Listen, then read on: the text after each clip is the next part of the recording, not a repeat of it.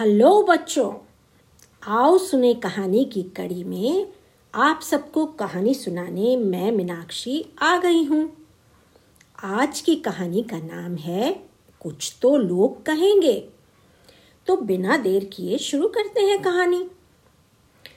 बच्चों, पुराने समय की बात है, एक आदमी और उसका बेटा एक गाँव से दूसरे गाँव पैदल चलकर जा रहे थे। उनके साथ उनका गधा भी था। उनके पास थोड़ा सामान भी था जो उन्होंने खुद ही उठा रखा था और गधे की रस्सी पकड़कर साथ साथ चल रहे थे। अभी तो वे गाँव के रास्ते पर ही थे कि उन्हें, उन्हीं के गाँव का एक आदमी मिला। गधे को खाली और इन्हें सामान उठाए देखकर उसे बड़ा आश्चर्य हुआ। देखते ही बोला, ये क्या? गधा साथ में है और तुम गधे की तरह सामान उठाए हुए हो। अरे भले आदमी, ये सामान तो गधे पर लाद दो और तुम आराम से चलो। दोनों उसकी बात मान गए। सोचा, बात तो ये ठीक कर रहा है।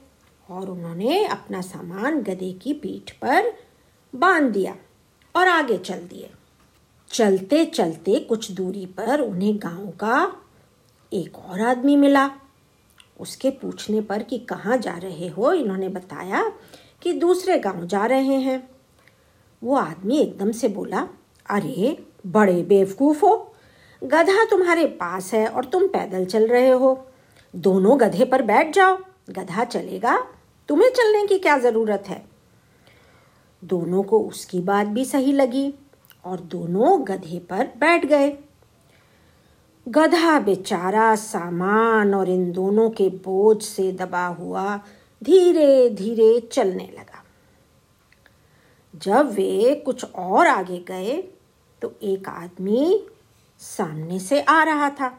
इन्हें देखते ही बोला, अरे रे रे रे, कितने निर्दयी हो तुम लोग। बेचारा गधा तुम्हारे बोझ से देखो दबा जा रहा है। कुछ इस जानवर पर भी दया करो, इसके बारे में भी सोचो, सिर्फ़ अपनी ही सोच रहे हो। ये बेचारा कितना वज़न उठाएगा? अरे बैठना है तो एक आदमी बैठे, दोनों के दोनों इस पर लद गए हो। अरे रास्ते में ही गधा तुम्हारे वज़न से बैठ जाएगा। बेचारे जानवर की भी कुछ दया रखा करो, इसके बारे में भी कुछ सोचा करो। बाप बेटे ने जैसे ही उस आदमी की बात सुनी दोनों जल्दी से गधे के ऊपर से उतर गए। बाप ने कहा, वो आदमी कह रहा था कि एक आदमी बैठ सकता है। तो बेटा, तुम बैठ जाओ, मैं पैदल चलता हूँ। और बच्चों, इस तरह बेटा गधे पर सामान के साथ बैठ गया और उसका पिता चुपचाप साथ साथ पैदल चलने लगा। थोड़ी ही देर बाद उन्हें एक और आदमी मिला। उन्हें देखकर हंसने लगा और बोला, वाह भाई वाह, नया ज़माना आ गया है। बेटे को देखो, मज़े से गधे की सवारी कर रहा है और बेचारा बाप चल चल कर अपने पैर दुखा रहा है, अपनी टांगे तोड़ रहा है। अरे, तुम तो जवान हो। कुछ तो अपने पिता पर रहम करो, इनके बारे में सोचो। उन्हें गधे पर बैठना चाहिए या तुम्हें? बेटा बेचारा बड़ा शर्मिंदा हुआ। अरे, ये ख्याल मेरे मन में क्यों नहीं आया? वाकई ये मेरी गलती है। मुझे अपने पिता के बारे में सोचना चाहिए था। बिना सोचे समझे मैं गधे पर बैठ गया।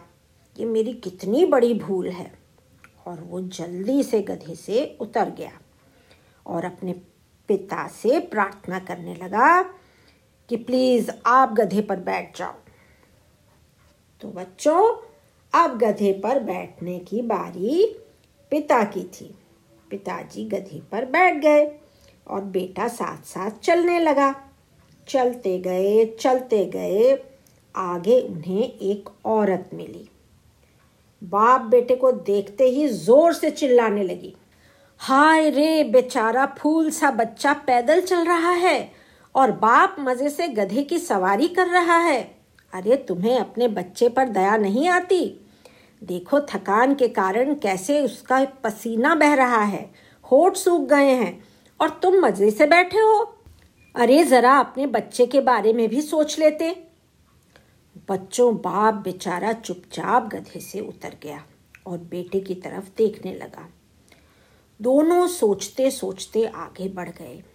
दोनों के ही मन में प्रश्न उठ रहे थे कि आखिर हम करें क्या? गधे पर कुछ भी ना रखें तो परेशानी। सिर्फ़ सामान रखें तो भी लोग हमें मूर्ख कहें। दोनों बैठे तो सबको गधे पर दया आए। बाप बैठे तो ठीक नहीं, बेटा बैठे तो भी ठीक नहीं। कोई न बैठे तो भी बिल्कुल ठीक नहीं। आखिर सही क्या है? बच्चों, आप ही इसका रास्ता बताएँ कि आखिर सही क्या है। और इन दोनों को क्या करना चाहिए? सोचना इसके बारे में। मैं तो इसी नतीजे पर पहुँची हूँ कि लोग तो हर सिचुएशन में कुछ ना कुछ कहते ही हैं। इसलिए समझदारी इसी में है कि हम किसी की भी न सुनकर वही करें जो हमें ठीक लगता है। कुछ तो लोग कहेंगे, लोगों का काम है कहना। सही वही है जो हमें सही लगे। मैं सही कह रही हूँ ना तो बच्चों बाय बाय फिर जल्दी ही मिलते हैं। तब तक हंसो और खेलो, ज़िंदगी के मज़े ले लो।